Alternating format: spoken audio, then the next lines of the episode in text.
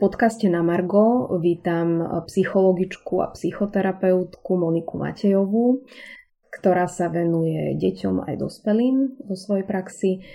Dnes budeme hovoriť na tému detská sexualita u tých najmenších detí od 4 do 7 rokov. Či to má v tomto veku význam hovoriť o tejto téme, alebo je to niečo, čo ako rodičia nemáme vôbec riešiť? Aký je váš názor? Dobrý deň. Nemôžeme hovoriť o sexualite v úzkom mysle slova, ale môžeme hovoriť o identite a o vzťahovosti. Tak by som preložila možno pojem sexualita v tomto veku. A určite o tom môžeme hovoriť, lebo dieťa už aj vo veku 4 rokov vie, že je, vie, že je chlapec, že je dievča, má nejaké vzťahy a nejak prežíva svoje vzťahy. Takže v tomto kontexte môžeme hovoriť o tom, čo súvisí v širokom zmysle so sexualitou.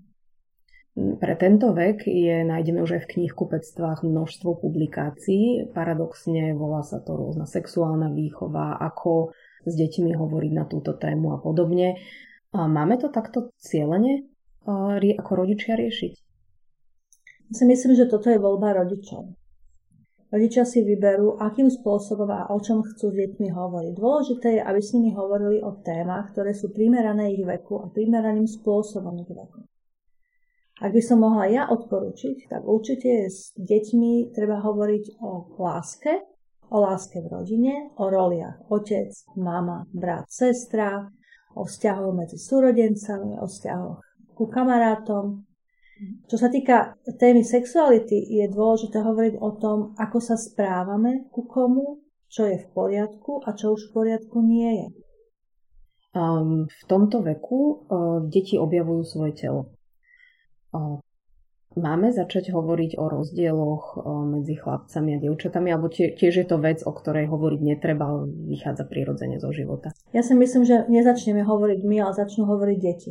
Deti sami začnú hovoriť, deti sa porovnávajú, deti sa vychvalujú, s niečím sú spokojné, identifikujú sa chlapci s otcom alebo s nejakým iným mužom v rodine, s detkom, dievčatá sa identifikujú s mamou, začína byť prvý, e, prvá situácia hamby, kedy sa už nechcú spolu kúpať, nechcú sa spolu oblíkať, potrebujú niektorým deťom skôr, niektorým deťom neskôr vadí, že ich niekto vidí, akým spôsobom sa správame k svojmu telu, kde je, za, kde je intimita, kde je tá hranica, čo robíme v súkromí, čo robíme pred ostatnými.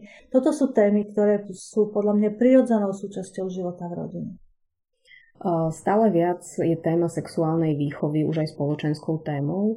To znamená, hovorí sa o tom už aj preto, že my ako kresťania e, vidíme niektoré veci inak a chceme, aby naše deti boli vzdelávané tak, e, ako ich k tomu vedieme doma.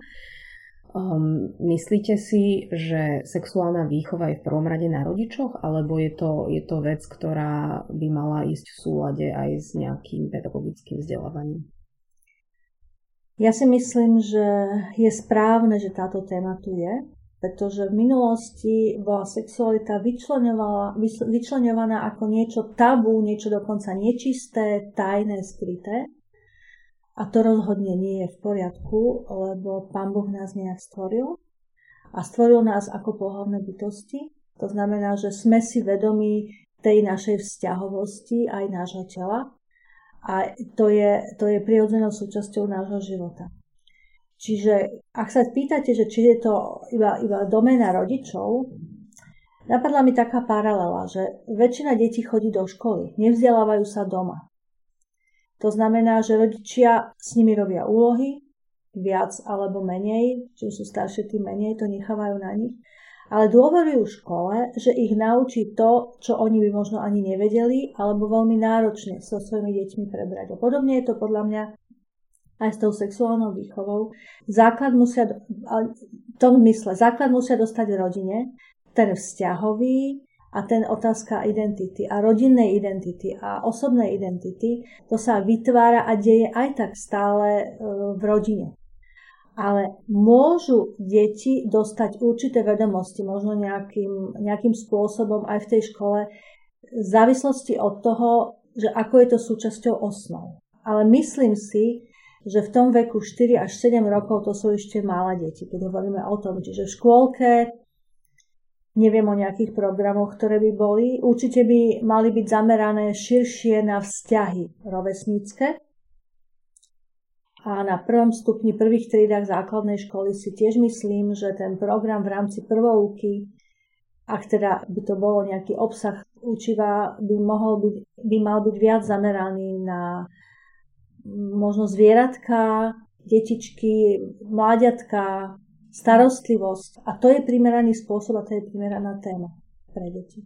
Myslím, že deti sa učia alebo sa začnú venovať tejto téme najskôr tak v tretej triede, asi na, na hodinách možno aj prírodovedy. Um, myslíte si, že aj my, možno aj cirkevné školy, dávame dostatočne dôraz na túto tému? Um, predsa len sa stále viac hovorí o tom, že sexuálna výchova ako nejaké štátne osnovy tak sa to ukazuje už aj v zahraničí, má iné obsahy ako tie, ktoré my si predstavujeme pod tým, čo znamená rodina výchova ku vzťahom, ako ste spomenuli. Nemali by sme my nejak e, predbiehať možno tieto tendencie a dávať do škôl alebo aj škôlok naše obsahy? Ja si myslím, že toto je správny smer a toto je dobrý nápad, dokonca je to nevyhnutnosť. Pretože sexualita v dnešnej spoločnosti je vyčlenená tak ako bola v minulosti popieraná ako nejaké tabu a bola vyčlenená, tak teraz je vyťahovaná na piedestál ako nejaký cieľ a zase je vyčlenená. Ja by som videla túto fragmentáciu ako základný problém sexuality a ak by církev alebo spoločno, spoločenstva veriaci našli odpoveď, ktorá by bola uh, ako keby integrácia sexuality do bežného života, s dôrazom z môjho pohľadu na vzťahový život a objavovanie identity, tak to by bola tá najlepšia odpoveď tejto spoločnosti. Dnes sú rodičia častokrát takí dezorientovaní, lebo deti majú v škôlke, potom neskôr v škole, oni naplno pracujú, čiže dosť veľkú časť toho dňa tí deti trávia v kolektíve odkiaľ prinesú aj všelijaké otázky, čiže ono, tá hranica veková je už posunutá, odkedy deti začnú dávať otázky, o ktorých sme my v určitom veku ešte ani netušili. Je teda správne, aby rodičia čakali na tieto otázky, alebo už majú začať s otváraním tém na niektoré možno pre nás chúlostivé témy skôr? Ja si myslím, že dnešní rodičia to majú oveľa ťažšie, možno ako rodičia, ktorí vychovávali nás, ako generácia dneska nejakých 60 70 To znamená, že rodičia, a práve preto, že sú pracovne vyťažení, potrebujú mať po ruke nástroje. Oni veľakrát ani z vlastnej rodiny, ani z vlastnej hlavy nevedia vytvoriť originálny program, ktorý by splňal všetky atribúty, ktoré by mali byť a ktoré by oni potrebovali. Takže bolo by fajn, keby rodičia mali niečo, čo im pomôže a dotvoria si to svojím vlastným spôsobom. Ja veľmi rada s e, rodičmi mojich klientov pracujem s pomocou kníh. E, mám na mysli jednu českú knihu, kde sa hovorí o emóciách a hodnotách. A tá kniha je návodová. Tá kniha je zasadená do kontextu príbehov a zároveň sú tam miesta, kde rodič má naznačené, akú otázku má položiť. Sú tam nápady na úlohy, ako sa danej téme, napríklad osamelosť, zrada, priateľstvo, žiarlivosť, hnev, láska, ako sa týmto témam venovať. A toto je niečo, čo mnohí rodičia oceňujú a myslím si, že takýmto spôsobom, že mať nástroj, ktorý je interaktívny, ktorý je už predpripravený a zároveň necháva priestor pre rodiča, pre dieťa, je, to by bolo niečo ideálne. My sme teraz pripravili publikáciu, ktorá ide trošku podobným štýlom, ako ste hovorili, ako tá česká kniha. A teda, že dáva zároveň aj návod pre rodičov, ako pracovať s knihou pre deti. Um, myslíte si, že takáto kniha môže pomôcť rodičom doma, ktorí to teda ešte nemajú vo svojej škôlke alebo škole obsahy v osnovách, ktoré by túto tému otvárali? Myslím si, že môže. A je veľmi dôležité, aby rodičia o nej vedeli, a o takýchto možnostiach vedeli a aby si uvedomili, že keď budú pripravení a, a keď, otázka, či budú ochotní, ale keď budú pripravení vstúpiť aj do tém, ktoré pre nich nie sú ľahké otvoriť, s pomocou ako keby sprievodcu ako keby priateľ na telefóne, ktorý je v tej knihe, tak sa im budú tieto veci ľahšie otvárať. Vy ste sa pýtali, že či nemáme niečo pred, predísť. Ja si myslím, že mali by sme predísť, pretože keď sa dieťa dozvie o sexualite, a teraz myslím na tému, deti veľakrát hovoria, to je môj frajer, to je moja frajerka, chodia spolu, randia spolu, majú tých svojich obľúbených kamarátov opačného pohľavia. Keď sa o tom dozvedia e, príjemným spôsobom, bez trestania, bez zosmiešňovania tejto témy od rodičov, že je fajn, že máš niekoho rád, je fajn, že ti je s niekým dobre, že to je kamarát, ako spolu trávite čas. A keď, ten, keď sa ten dôraz posunie na to pozitívne, na to priateľské, na hodnoty, na záľuby a oddelí sa od tej, by som to tak nazvala, surovej sexuality, ktorá je prezentovaná v televízii a v iných, a v iných sociálnych médiách, nat, často naturalistickým spôsobom, čo deti traumatizuje, predčasne vystavuje zmetku, e, zbudzuje na jednej strane záujem, na druhej strane zahambuje, lebo naráža na ich hranice a na ich pocit studu, tak toto by bolo len bonus pre každé dieťa a rodič potom ľahšie bude riešiť tieto otázky v predpuberte alebo v pubertálnom období, alebo aj v adolescencii. Čiže vy hovoríte, že ak zachytíme túto tému v tom rannom detstve, nám to veľmi pomôže aj, aj v, tom, v tej ďalšej výchove možno puberťakov? Určite áno. A myslím si, že takýto materiál pomôže aj rodičom vysporiadať sa možno s vlastnými témami, keď si to preramcujú do iného kontextu.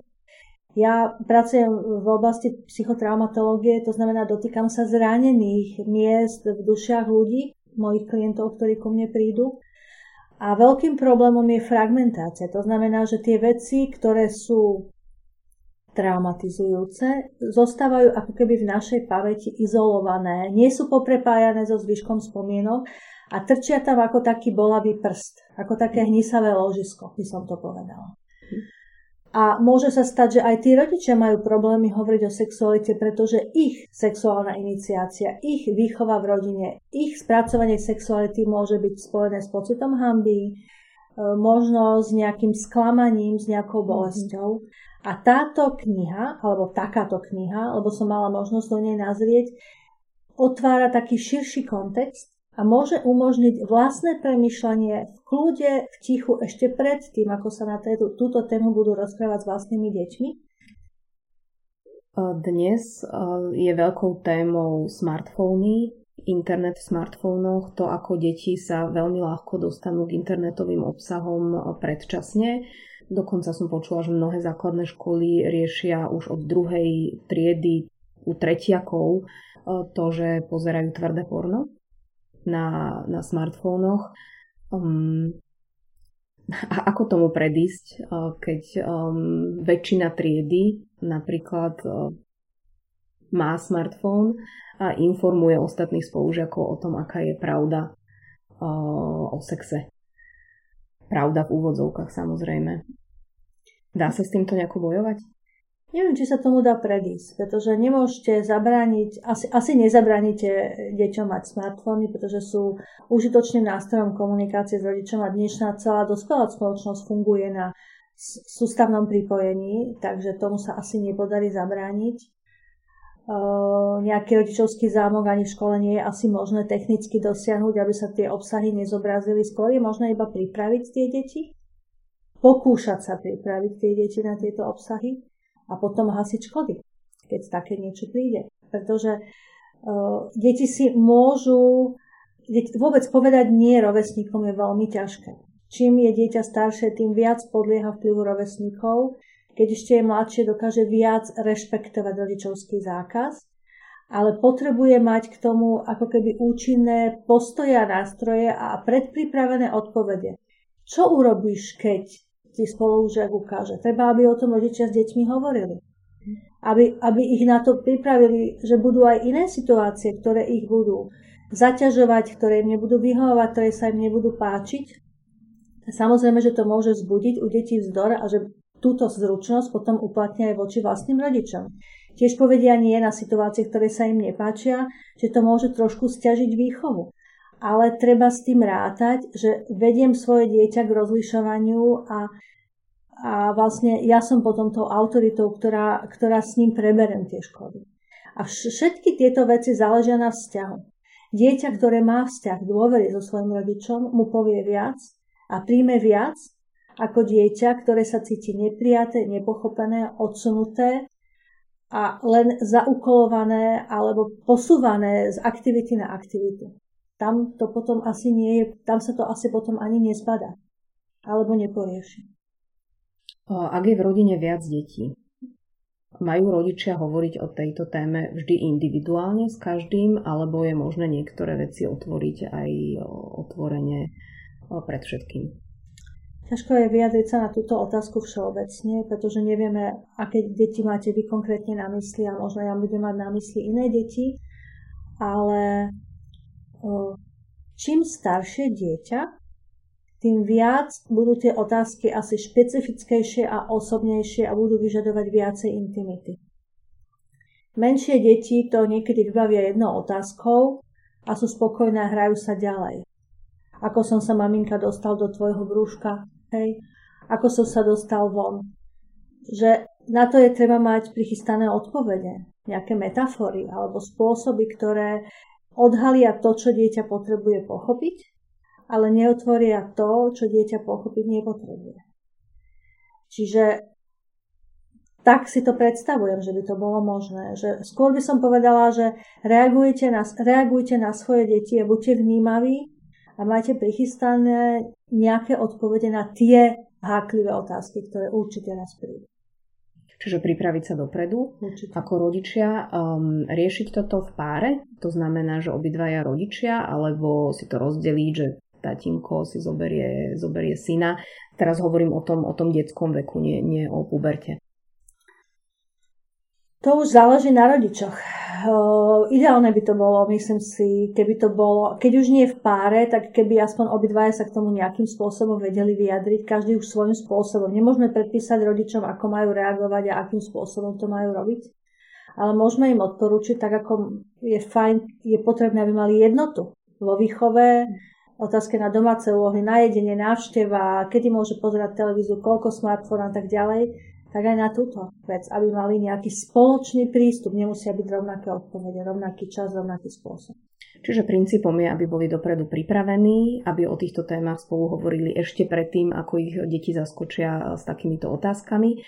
My pripravujeme seminár na koniec novembra, kde chceme pozvať e, rodičov a aj, aj deti, o ktoré bude postarané, na tému, e, ako hovoriť s deťmi, s malými deťmi o téme sexuality. Vy budete tiež jedným z hostí. Tešíme sa teda na opätovné stretnutie s vami, týmto aj všetkých pozývame na náš seminár a informácie nájdú na našej webovej stránke NMSK. Ďakujem vám za vaše názory. Ďakujem, do počutia. Dovidenia.